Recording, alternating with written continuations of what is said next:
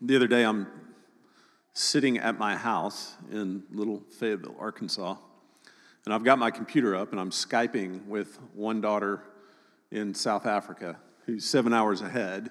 So she's turning in or in the middle of her day, and I'm just getting up. And then I'm texting another daughter who's in Alaska who's three hours behind. And in the middle of that, I'm getting a, a Facebook prompt from a friend in Russia who's trying to to link in and talk at that same time. And I'm, I'm sitting on my couch in Fayetteville, Arkansas, and I'm connected to all these places and all these people seemingly by magic. I, I really don't understand how it all works. It, it just seems like magic to me. And uh, even though it seems like magic, it also, in another way, seems perfectly normal. It's, it's amazing how quickly we adapt to that technology, isn't it? How quickly we just expect that that will work. I remember the first time Jane and I traveled to the former Soviet Union, it was $5 a page to send a fax. And you had to wait all day in the office to get up to be able to send that page of fax. And now, how many different ways can I just instantly pick up a device and talk without The thing is, we become quickly dependent on that ability to connect, don't we? And so when the internet goes down, or you forget, I mean, God forbid, you forget your cell phone when you leave the house. How many of you have had that moment of just terror, panic, right? You get on the highway and you, and you read and you realize you don't have your cell phone. Or you go somewhere out of service I mean, you, you actually go somewhere that you cannot connect with your cell phone or with the internet. It, it, it just strikes this terror in your life. And I was talking, uh, it's funny, I was talking with uh, James and Allison just as we come up here. You, your mind, you instantly start to create scenarios in your mind. Why didn't they pick up? What am I going to do? What's happening? I've, I, I sent a text. They haven't responded right away. Oh my gosh, they've, they've been in a wreck. Um, what's happened, you know? To this thing. We, we start to panic when we feel disconnected, when we assume we should be able to connect. Well, what happens to us now, almost on a minute by minute basis, is what was happening, I believe, to the people of Israel in our story. See that feeling of panic when we're not able to connect has been with us all along. It's just been sped up by technology. But it's not new to, to technology, as we'll see in our text. So pray with me as we dive in this morning.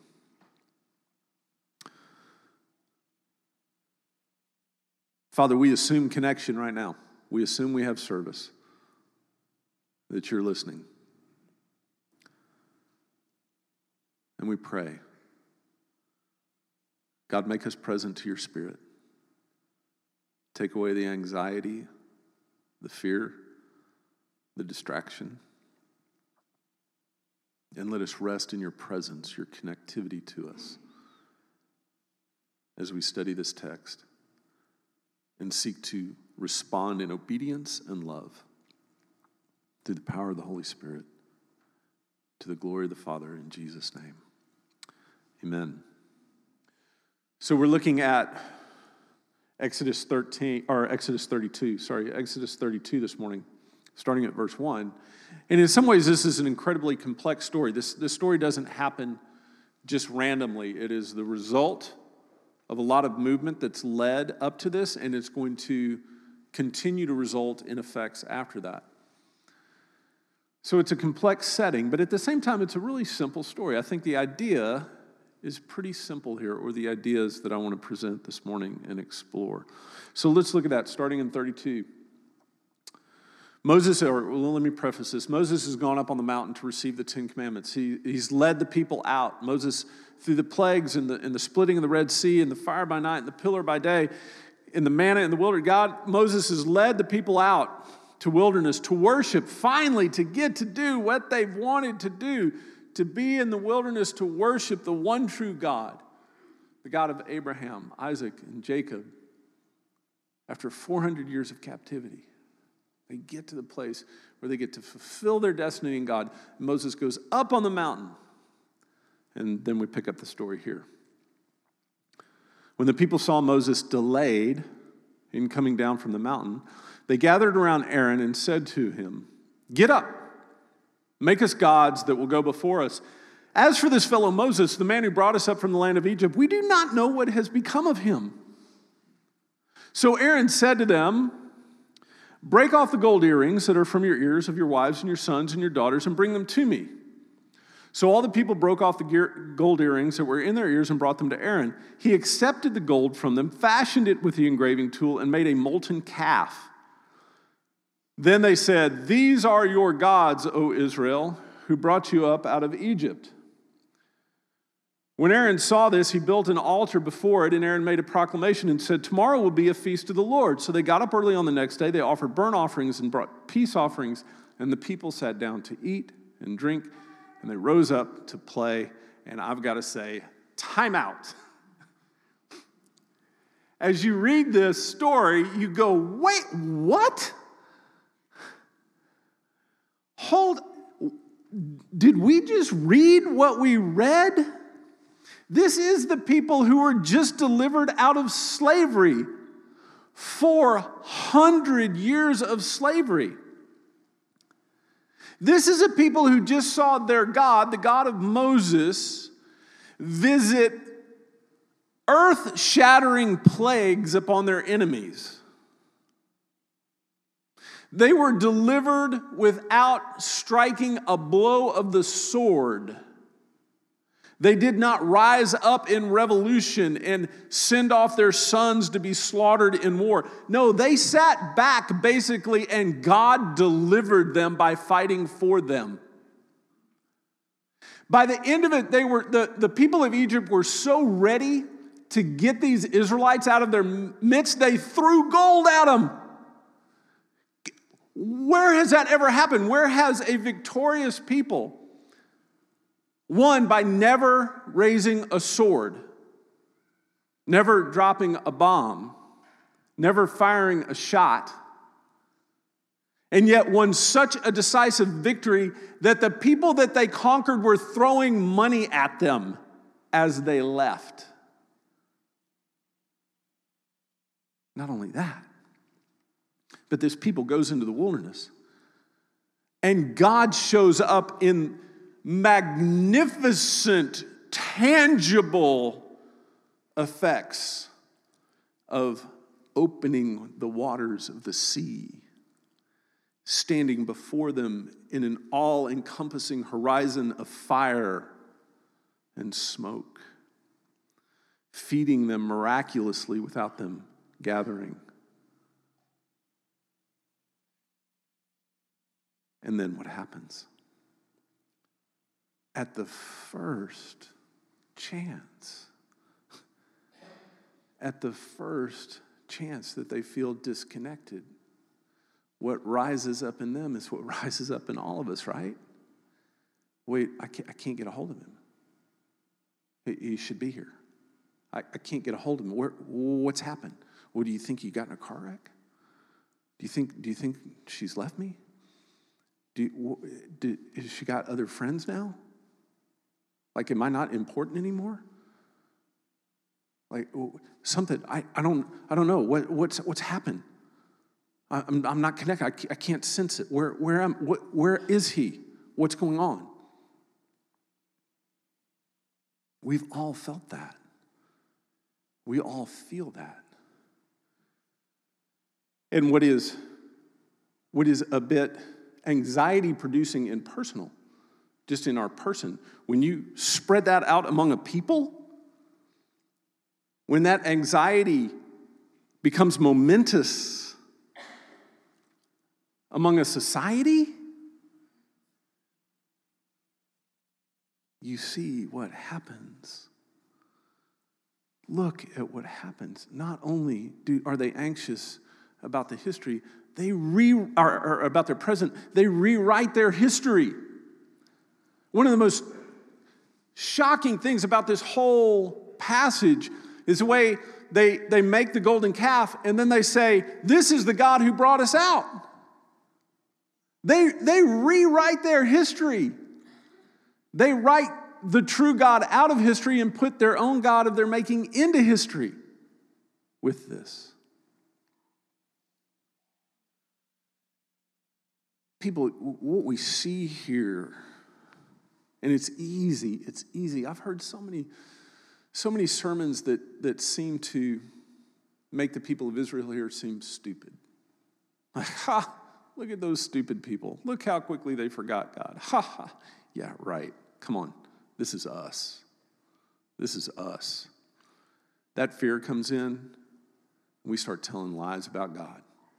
We start telling lies about ourselves. We start telling lies about the future, the present, and the past. We start rewriting some imaginary, glorious, nostalgic history that we've got to get back to. Some horrible circumstances that we're in that aren't our fault and that have to be dealt with immediately. Some weird future that has no basis in reality, that if we just figure out a religious way to get there, it'll happen. We all do this. And it's interesting here, just another aside, they go to Aaron. Why would they go to Aaron? Aaron was Moses' brother. You'd think he'd be the first person to be loyal. Aaron is that mediator Aaron is the one who introduced Moses to the people. Aaron was the high priest. And that's what we do, right? We go to our religion, we go to our mediators cultural, religious, societal, personal, the health guru, the political prophet, the religious mediator. And we say, I don't like what you got. Give me another God. I don't like that God. I don't like that political party. I don't like that diet. Give me another one. That, that will be the God that leads me out. And we start to fashion God in our own image. We start to make the God who will answer the fears that we are feeling from the feeling of being disconnected with God. Listen, there's more about these people that is very similar to us than any of us, I think, would really care to admit. A couple more thoughts here. Why the calf? Why the, why the calf? So, of the principal gods of Egypt, the bull was one of the most powerful. The calf represents Egypt. Egypt, thematically throughout the entire Bible, is emblematic of the desire for control, for safety, and for ease at the price of freedom. Egypt is always that temptation that says, I will give up not knowing. I will give up faith in exchange for certainty, in exchange for comfort, in exchange for order. And throughout the Bible, you see the temptation of the people who spent 400 years under the crushing oppression of slavery to go back to it. And again, if you don't think that that's our problem, you're not paying attention.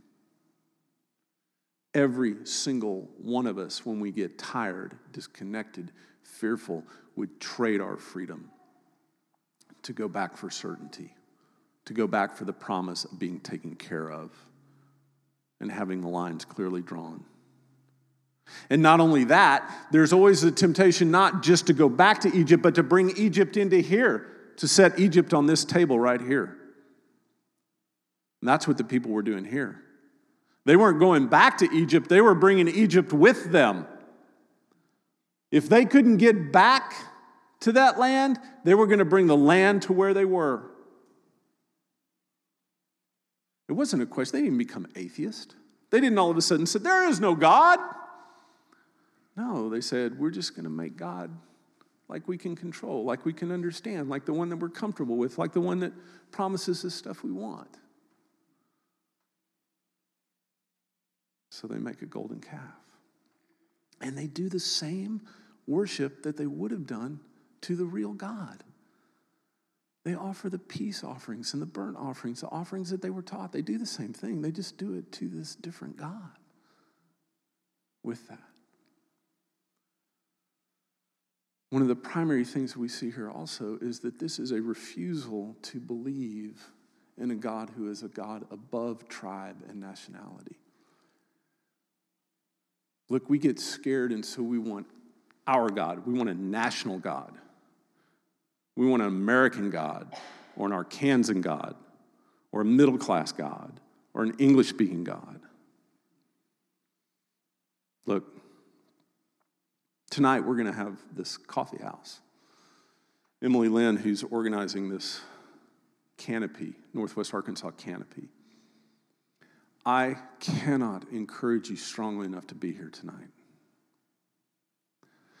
Jane and I have been involved in doing mission trips for 30 years. We've been to over 30 different countries.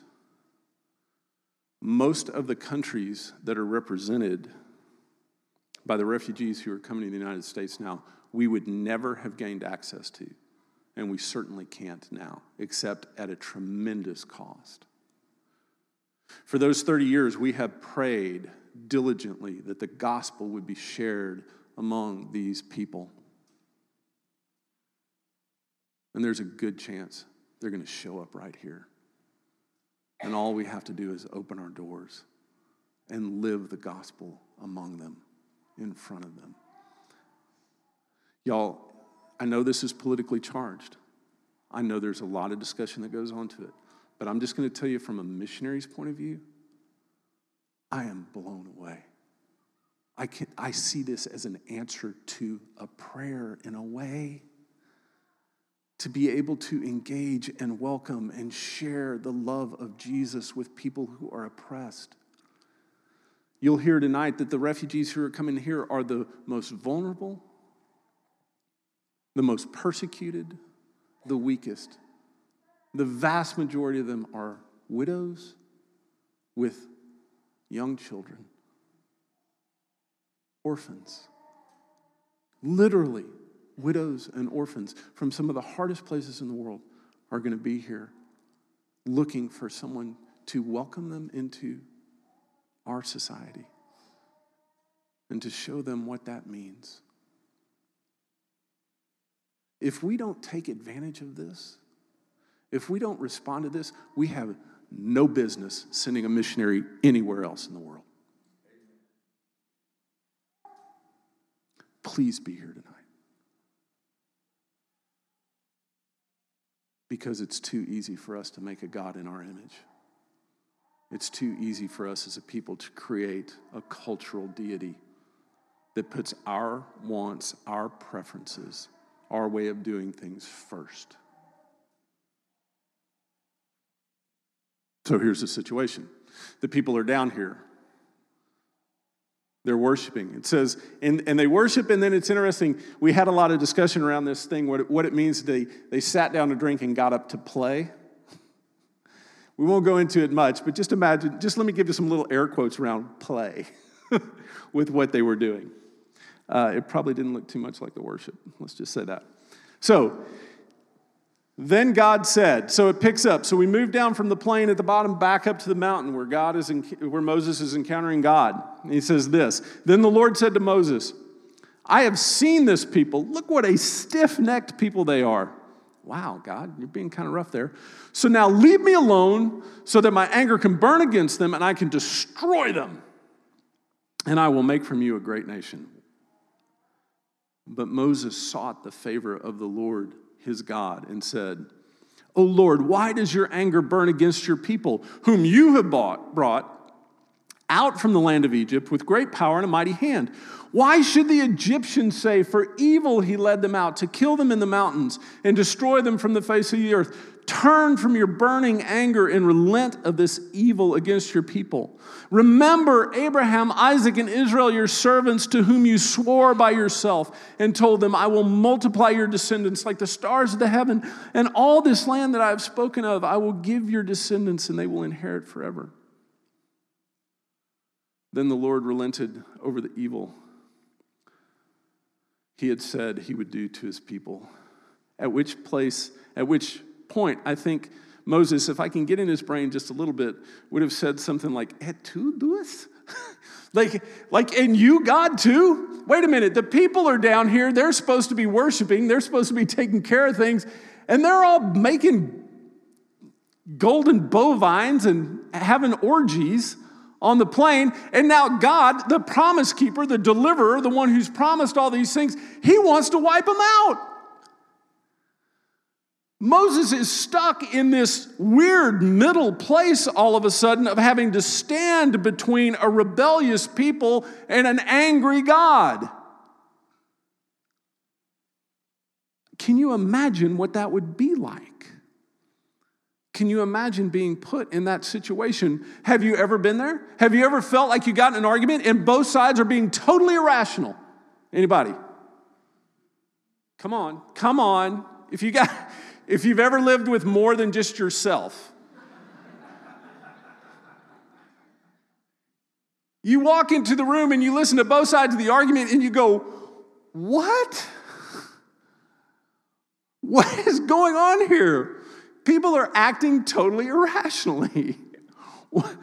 and you're stuck in the middle. You're having to bargain this thing out. Now, first of all, let's, let's step back for a moment. Do you, is, God, is God really going to follow through on what he threatens here? Because as we studied just a few weeks ago, I mean, he was pretty clear that he was going to accomplish through Abraham, Isaac, and Jacob in that line this people of Israel, this blessing to the entire earth, this testimony for the salvation of every people, every place. Is he going to turn his back here? Do we come together on a Sunday morning to worship a God who basically can get so riled up over our disobedience, our stiff neckedness? That doesn't sound right, does it?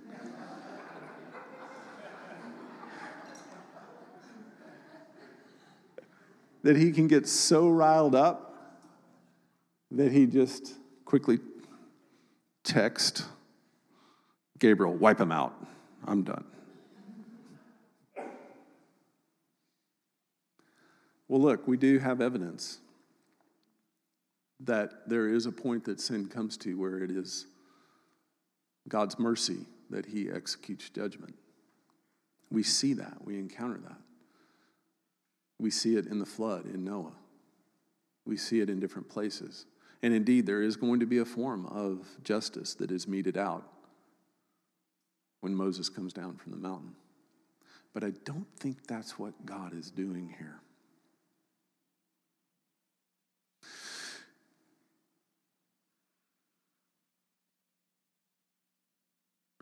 There is a transformation that happens in our hearts when we have to stand up and plead the plight of those who deserve nothing but punishment. There is a transformation that takes place in my heart when I have to stand up and ask for mercy for people who have no business being given mercy.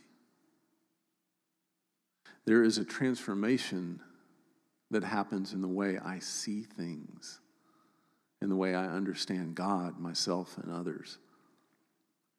When I stand up on behalf of those who are running in the other direction and beg for mercy and try to remember the humanity and the imago Dei in all of us. And I think, I think that's what's happening here. I think God is inviting Moses to take on what we will come to know as the heart of Jesus. and stand in the gap for rebellious and stiff necked people. A people who are down on the plains telling lies about God, indulging in selfishness. And God invites Moses to take on the heart of Jesus and say, No, God, please remember. No, God, please don't do this. Not because they're good or they deserve it or that anything good is going to happen because we know it keeps going. But so that we, our heart will be transformed. Church, this is what we are invited into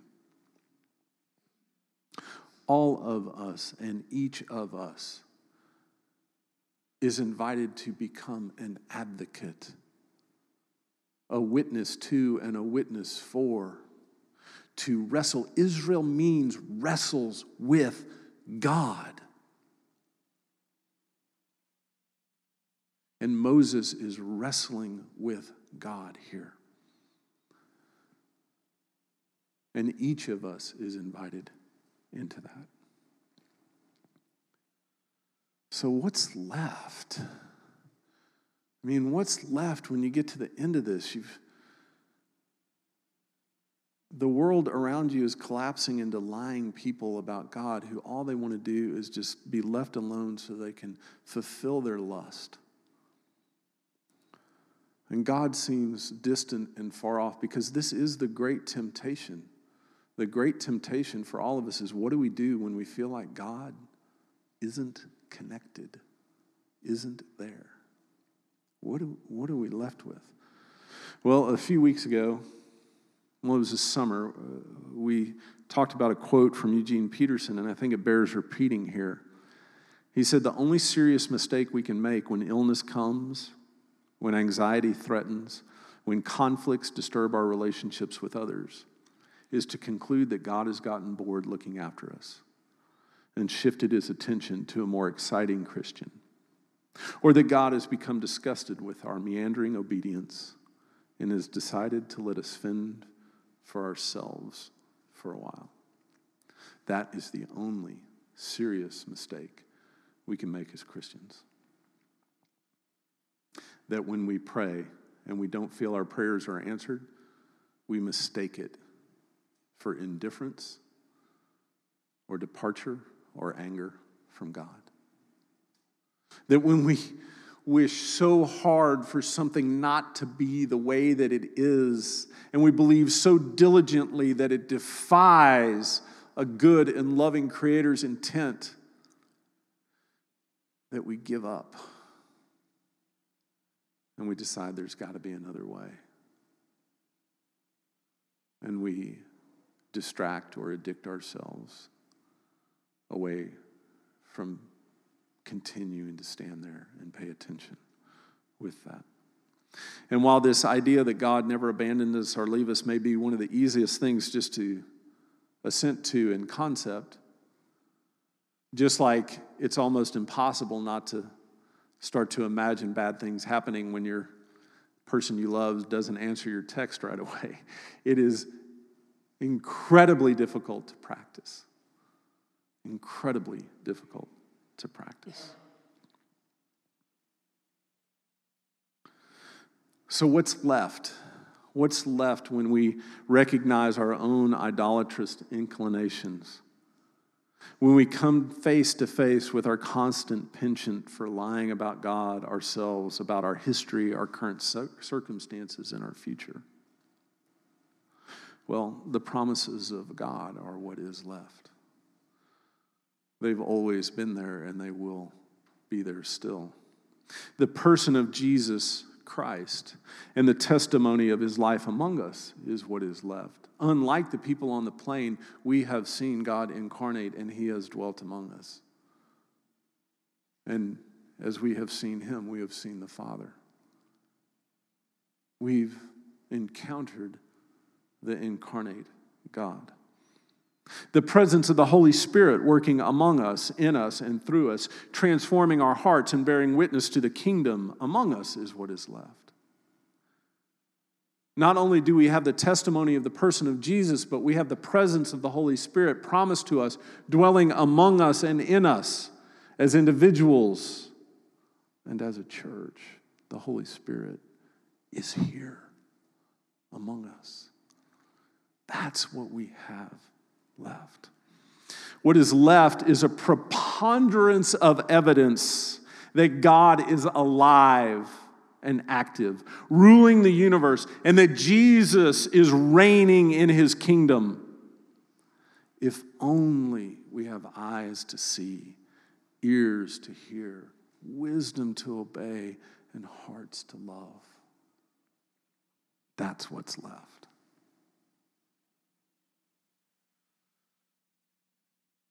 So, the questions I want to leave you with, I want to leave with myself that I'm sitting with this week. These are the questions I want us to sit with, each of us and all of us. Can we trust God in God's absence? Can we do that? Are we going to be the people, the individuals, and the church that learns not to mistake the experience of being disconnected with God with really being disconnected from God?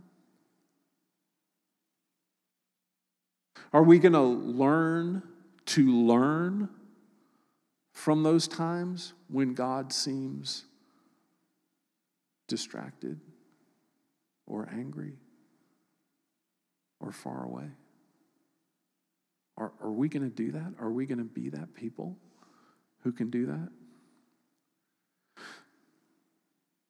Are we going to be the people willing to wrestle with God so that our hearts will be transformed?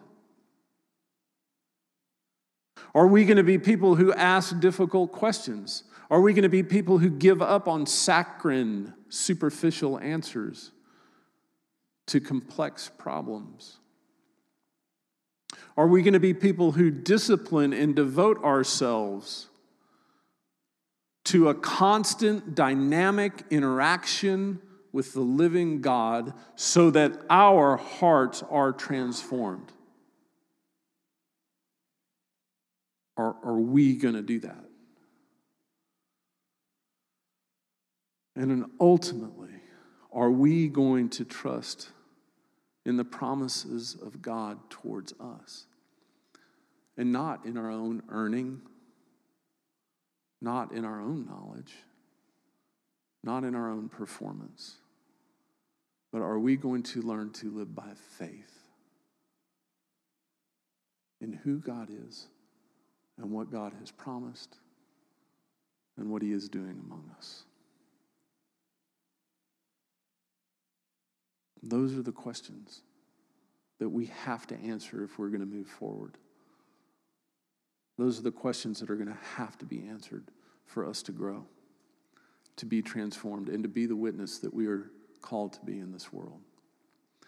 And I would say, I would ask you to sit with those questions this week, but I would also ask you to start finding the answer right here at this table as we share to today together in this communion.